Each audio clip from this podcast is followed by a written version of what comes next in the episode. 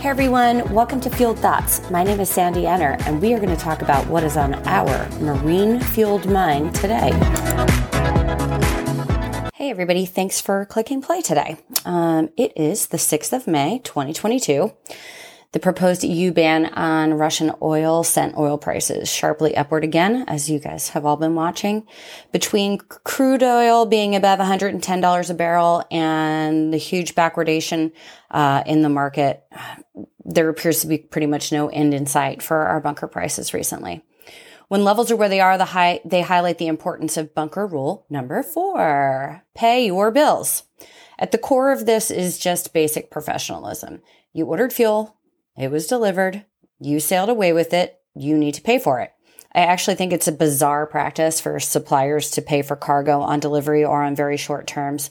Yet the practice for shippers to sail away with hundreds of thousands or even millions of dollars of fuel and not have to pay for it for 30 days is a little odd. Um, I guarantee this practice uh, came from charterers needing to get paid for the freight. Um, and that takes whatever voy- the voyage length is uh, it's just a little insane when we're talking about today's dollar amounts. But I digress. Paying your bill on time does two things automatically. One, it opens your credit line back up. And two, it shows your value as a trusted and professional counterparty. How do we run into issues with this then? Because we do a lot. There are a couple of basic scenarios on why people don't pay their bills. So let's just chat through them. Um, claims. If you have a shortage or a quality dispute and it's not resolved by the time the invoice is due, um, let's say you decide to withhold payment and you don't tell anybody. When you decide this and you have your reasons, I get it. Uh, you are immediately outside the terms of sale. This means that you have violated your end of a contract. Most bunker terms say something to the following that payment is due on the on the due date in full without deduction regardless of claim status. So let's go back to our example you short pay an invoice that was due on the 1st of May. And on 9 May, you still haven't paid, and the fuel comes back off spec officially. Officially, you didn't pay the invoice. You're outside of the terms, and therefore you are not protected by any of the quality clauses in the terms. So, what should you do if this is your situation? You're in a claim, not resolved, coming up to the invoice due date. Number one, any disputes or claims need to be addressed immediately. Don't sit on those emails or forget about the claim. Move through the claim process as fast as possible. In my experience, 98% of issues can be resolved within a week or two, meaning that a settlement can be reached prior to the due date in almost all circumstances. When you have a claim, keep it at the top of your list until it's settled. In the event it is not settled, then you have to have a discussion. Um, if like if you're thinking about not sending the funds, pick up the phone, let's have a talk. Sometimes there's a willingness for money to be put into an escrow account if your claim is really big.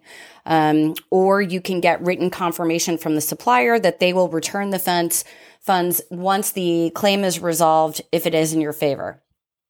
Let's also keep in mind that you're only doing business with reputable companies that you can trust. If you aren't, then let's have a discussion about that because it's an entirely different issue. Okay. Are we good on this point?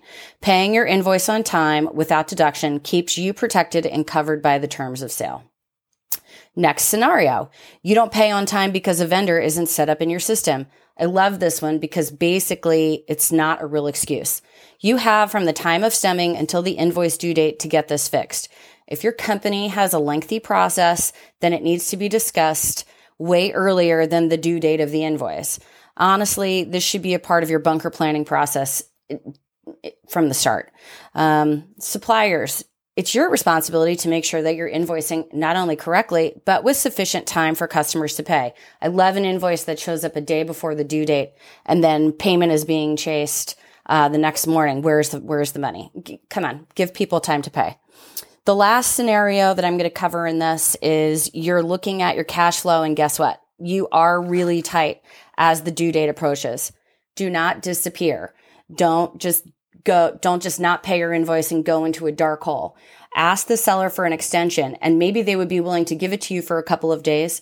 Maybe they will ask you to pay an additional fee to cover the cost of the money. Um, but when people disappear into the dark and there's payment chasers being sent, um, this is bad. Be a good counterparty and have a business discussion because at the end of the day, that's what we were talking about. Two businesses doing business together. Both sides are responsible for their piece of the deal. All right, I know this is long than I normally go.